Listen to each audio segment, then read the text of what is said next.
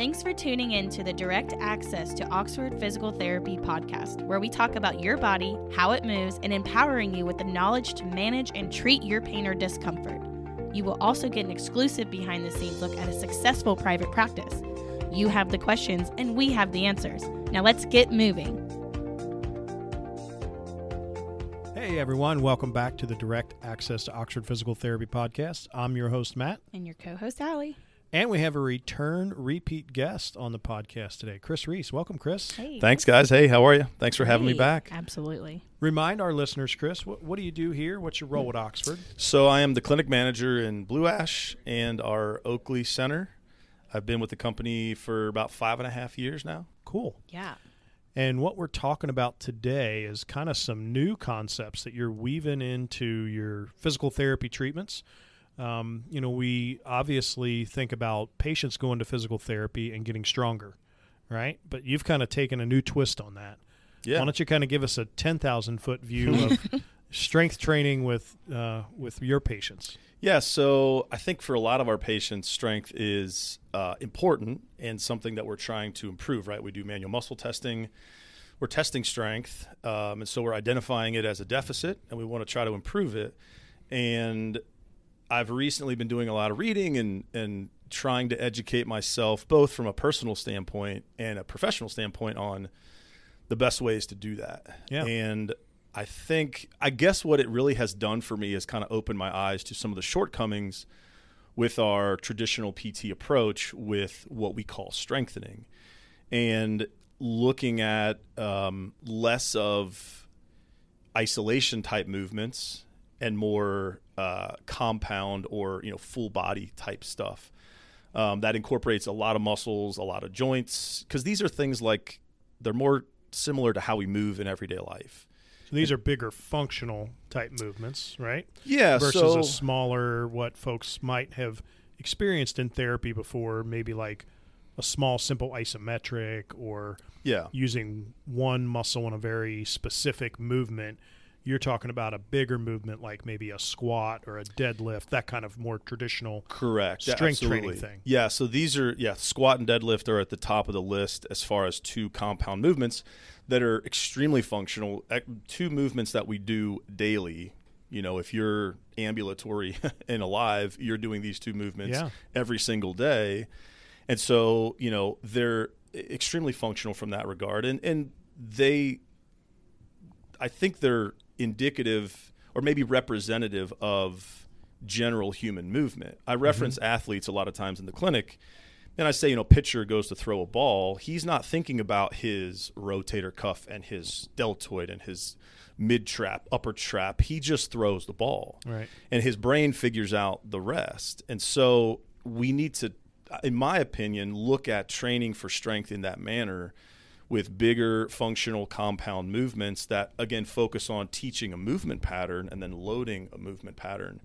Um, to strengthen the system as a whole. And again, knowing that's how it's going to function in our everyday lives, in my opinion, it makes an awful lot more sense rather than, you know, the, the counter to that would be a lot of isolation work isolating whatever we think is weak or injured or deficient in some way, isolating that thing, make it work really hard by itself, and then kind of put it back in the system with larger compound movements that, that we would then do in everyday life. And I think training the compound movements specifically and increasing the load we can tolerate with them, I think makes an awful lot more sense to me. No one wants just one strong arm.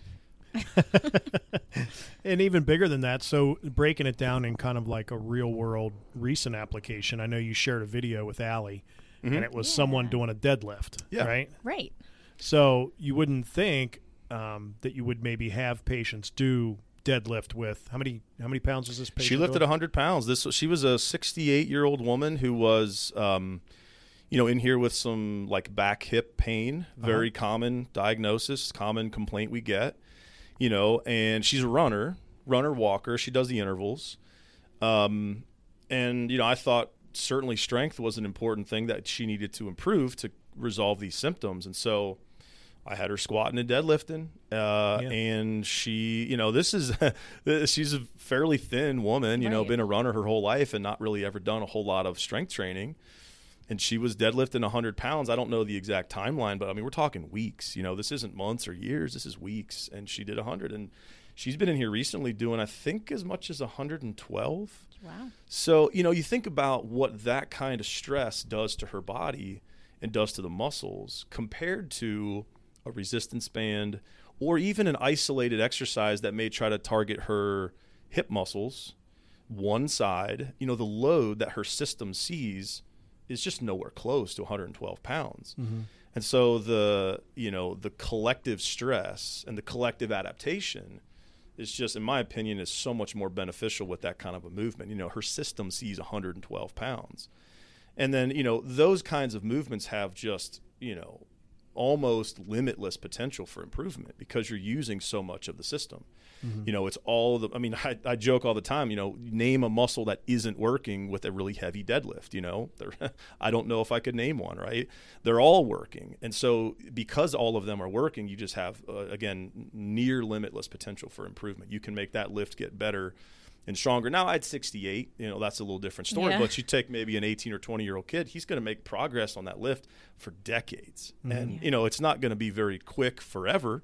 But in the beginning, he's going to get a lot better, and then eventually he's going to kind of, you know, it, it's going to be a little slower in terms of his progress, but he'll be able to keep making it for a long, long time. Yeah, isn't that amazing?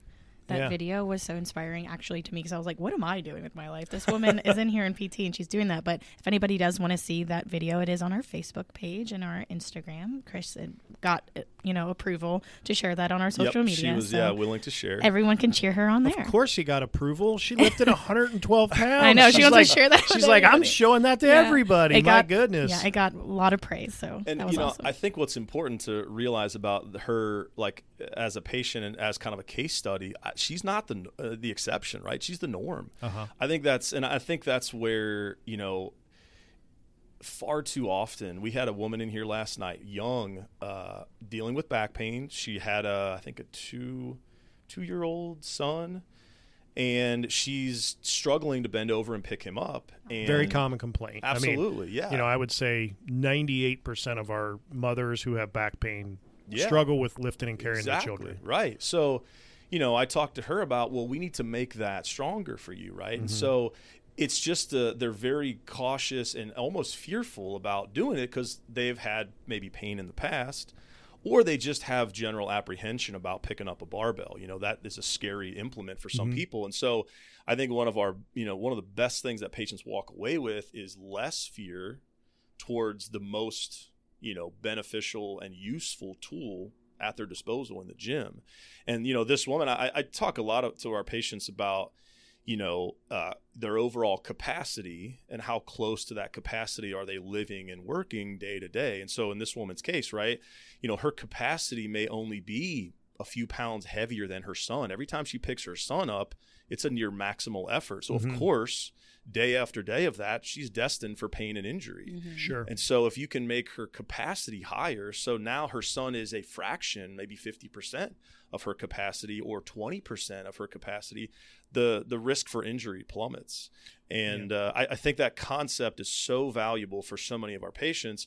And I, in my opinion, I see movements like squatting and deadlifting with the barbell as the best ways to increase that. Yeah, that sounds like completely opposite of what you know me as an untrained mind would say. Like, oh, it hurts picking up something. Let me pick up something heavier. Well, so that's a great point. Yeah. And I don't. I didn't start with a hundred. You know, right. That I think that's important. yeah. Right. So don't just go pick up any heavy right. item that you we, see. We have the basically the broomstick out there that uh-huh. some patients will start with that. You know, we'll put little two and a half pound plates on that, and they'll start with that. You know, okay. so you just introduce them to the movement. And when you say, sorry to interrupt, but when you say start with that, I imagine starting with that for you is a tremendous focus on form. Of course, yeah. At that point, yep. and then symptoms too, because we're not dealing with a healthy population sure. that's pain free sure. and just trying to get stronger. They actually are dealing with injury, sure. right? Sure. So, what does that look like? So, I'll say the follow up to that. Surprisingly, people don't have a lot of pain deadlifting. Even if they mm-hmm. come in with back pain, you kind of will get them warmed up. And we usually start with some stuff on the table, mm-hmm. really just again as kind of a warm up to kind of get the muscles going, get the back moving a little bit. And when you deadlift correctly, your back doesn't move. It mm-hmm. just contracts isometrically and holds against that load. And so it's rare that they'll have trouble. So, of course, form and technique are at the top of our list, and we're not making increases unless that form is dialed in. If they're having trouble getting it, there's a lot of techniques we have to, you know, zero in on some of the things that maybe a patient's struggling with in terms of Right. technique and positioning. Right. But you know, we'll make sure that that is exactly where it needs to be before we go up. And Right. you know, again, yeah, we start with you know maybe it's five or ten pounds, and then you just add weight every time you see them Mm-hmm. and it steadily and gradually goes up. And you know, it's it's the the the I guess maybe back to your ten thousand foot view. You know, uh, the concept that I think has so much value in everything we do is stress, recovery, adaptation. And that's what we're implementing with everything we do, in my opinion. We're applying some stress because we want the body to adapt Sure. in a certain way.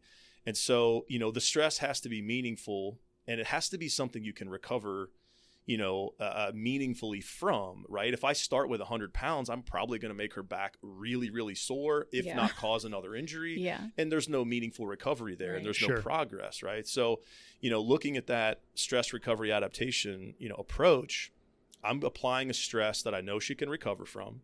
And then the next time I see her, we're just bumping that up. And I'm Yeah. seeing her maybe a day or two or three later.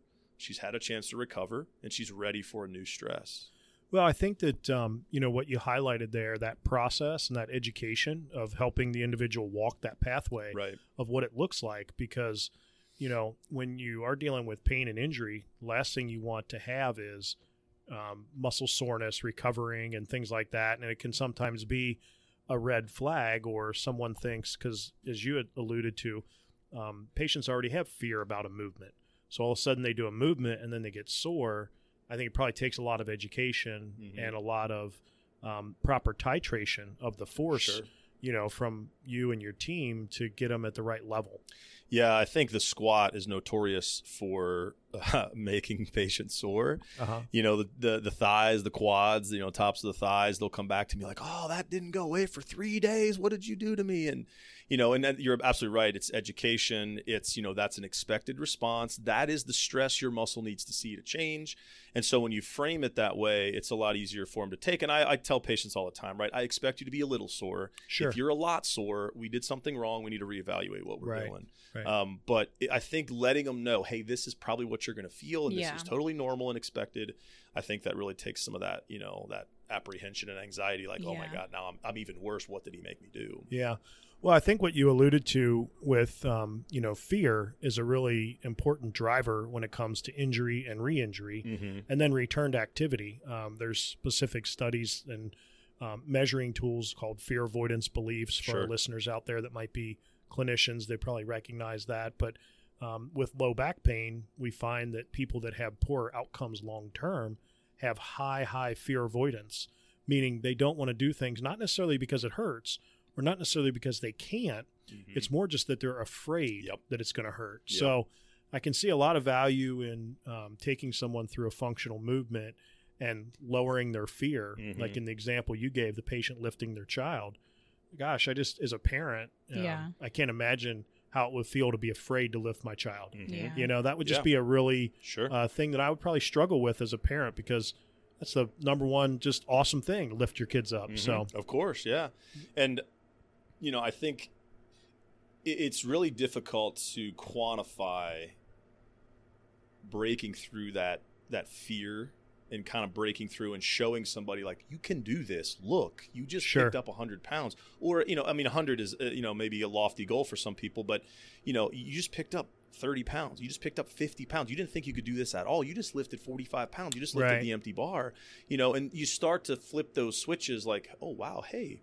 You know i had a, I had a woman uh, earlier this year she had been to her doctor and you know he kind of painted this gloomy picture about her bone density and her back and some of the things that were revealed on mri and she came in really kind of dejected like man i basically I, I can't do a lot of the things i used to do. I can't i can't take care of my grandkids like i want. I, you know i can't i can't live my life without this fear that i'm going to break my back you know and i told her i said you don't have to live that way yeah, you know, we start small, we make you stronger, we gradually subject your back to more stress and it adapts. And Yeah. she, I mean, I think when she left us, I think she had only done maybe like 50 pounds, but the look on her face when she did it, You know, oh. for her, 50 pounds is like, I mean, that's like a mountain, right? She's like, how did I lift 50 pounds? This was a very small framed woman. But, you know, you can't put a value or you really can't quantify how important that is because she left here. And I told her, when you leave here, you got to have a plan. And here's what you're going to do. You got to find a trainer. You got to keep working on this stuff. And if you do this, you can do all the things you want to do. You know, you can take care of your grandkids. You can run. You can, you know, live your life, pick up groceries, carry stuff from the car. You don't have to worry about your back, you know, breaking in two. And, you know, I, I think that is such a powerful thing that we can give patients. And I really don't see a way to do it as effectively as teaching them a movement like a deadlift and then, you know, making them lift weights they never thought they could do. Well, I think it's important to make sure this is a perfect time to mention direct access. Yeah. because our patients out there sometimes think, oh, well, I'm only going to go get help when I can't get out of bed. My pain is so Yeah. bad. And I would encourage people, you know, even if you're having mild pain, but if there's those activities that you're fearful about, maybe you had a previous episode of pain Mhm. and you've never gotten back to something and you've just written that off and said, well, I'm never going to do X, Y, and Z, Right. whatever that is. And it's something that you're really passionate about and you want to be able to do.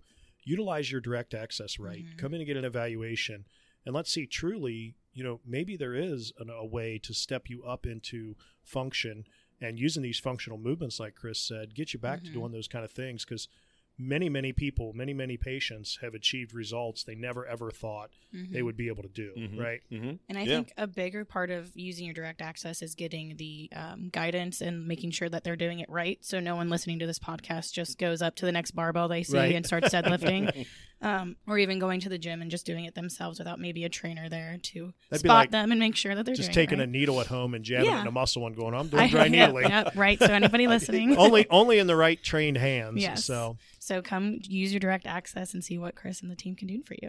Yeah, I think that's an excellent point uh, because you know you look at again back to stress recovery adaptation. We talk to patients all the time about the middle part, right? Recovery. I mean, that's really when the magic happens. That's when your body is, you know, uh, making the necessary changes to adapt to the stress, right? So we talk to patients about sleep, and we talk about nutrition, and you know those are your two big ways that you're going to recover. Yeah. And I think, and I would say I'm very much, I, I was in this category, you know, of somebody who. uh, if you guys have heard of the term hard gainer, right? You got these guys out there that are guys, gals that are skinny, that try to gain weight, that struggle to do it, and they don't get stronger like they want or like they think they should. And, you know, they're just kind of in this rut, in this sort of never ending cycle of doing all this work at the gym and not really seeing the results they're looking for. So, you know, zeroing in on what that recovery should look like, it's just as important as applying the stress through lifting the weights in the gym, in the clinic, wherever. And so we try to make sure that they have a good understanding of what that means. And in my opinion, far more often than not, I'm telling people to gain weight. You know, when you think about what you want your body to do, you know, you apply the stress, you have to give it the raw materials to make the changes you want it to make. And if you are hovering around, you know, kind of maintenance calories or even a caloric deficit, your body is not in a state where it can build and grow and add new tissues. You mm-hmm. have to eat more than you're burning. And, you know, the patients that struggle, and I would say not even patients, just people in the gym that struggle are the ones that are really concerned about not getting fat, not getting too heavy, believing Right. they got to keep, you know, their weight at a certain level, and you're just going to handicap your progress Interesting. um, you know, I you think about the body from a survival mech, you know, survival standpoint. If you're hovering around again caloric maintenance or caloric deficit, your body is just trying to survive, right? It's just kind of getting through the day, and a lot of the calories you're taking in are being used to fuel you live in your life. It don't have it doesn't have a lot left over to build new tissue, and this is I think relevant for healing. You have an injury, regardless of trying to get stronger. You got an injury you're trying to heal if you're not eating enough, and especially protein, I think you're not going to recover. Your body is just not going to be in a state where it can build and grow and repair. And you know, you're trying to create an anabolic environment where the body is building and growing, and the only way that happens is with excess calories. All right, twist my arm. I'll stop at McDonald's. Now again, that's so th- that's the follow up, right? Like I don't want you to eat three tubs of ice cream at night, but oh. you know, you do have to sacrifice a little quality to get the quantity up. Right. And as long as it's within reason, I think that's perfectly fine. I'm and you realize your diet's not going to be that way forever. yeah. I don't want you to eat excess, you know, surplus calories forever. But you know, while you're trying to heal and you're trying to grow and get stronger, absolutely, you got to take in more than you burn.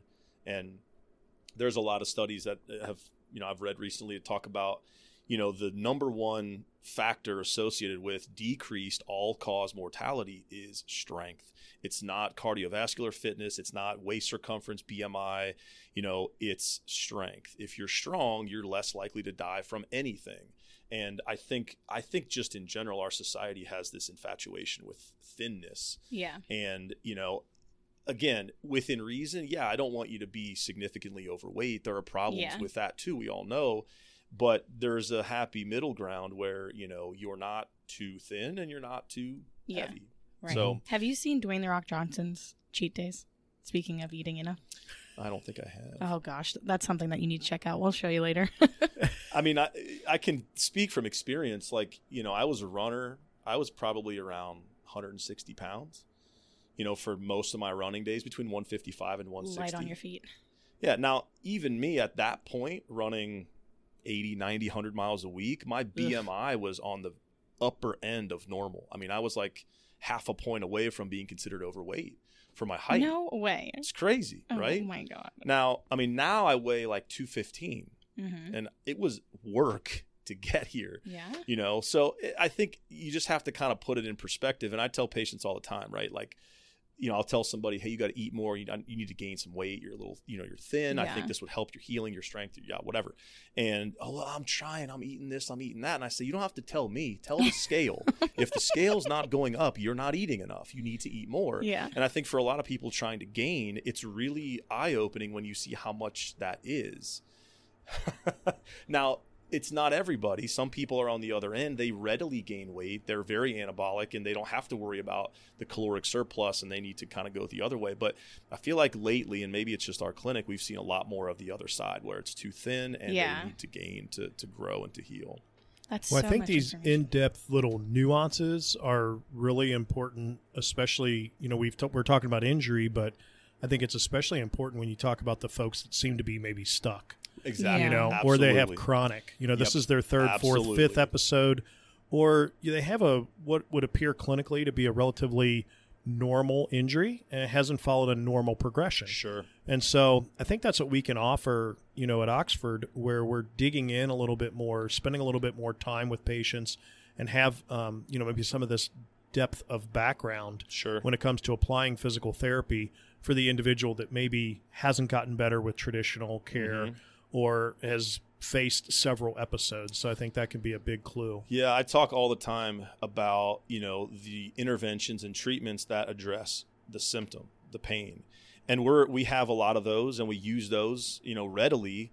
And so do a lot of other clinicians. Uh, the problem is if you don't follow up with something that will that will eh, you know fix the root cause, the underlying problem for why these are recurring episodes, you're just going to you know keep riding the wheel and keep you know Sure. stay in that cycle. So you know we certainly try to get people out of pain, and then we provide a path for here's how you don't come back with this same problem again.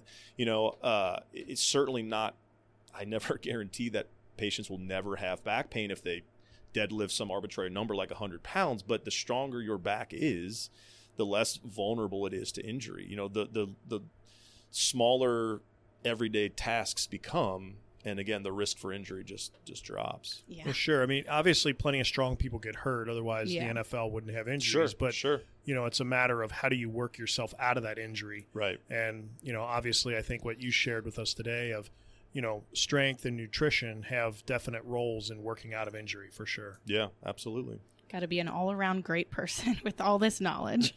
That's right. Well, Chris, thanks a lot for sharing. yeah, the I feel like we could talk listeners. for like four more hours, but I, told think we're going to cut you off get me here. started i could yeah i'd be here for another three hours easy I'm sure all the feedback from this um, episode is just going to keep us coming back to you. So well, thanks for tuning in, everybody. Yes. Appreciate it. Thanks, we'll talk guys. to you next time. Bye-bye. Bye.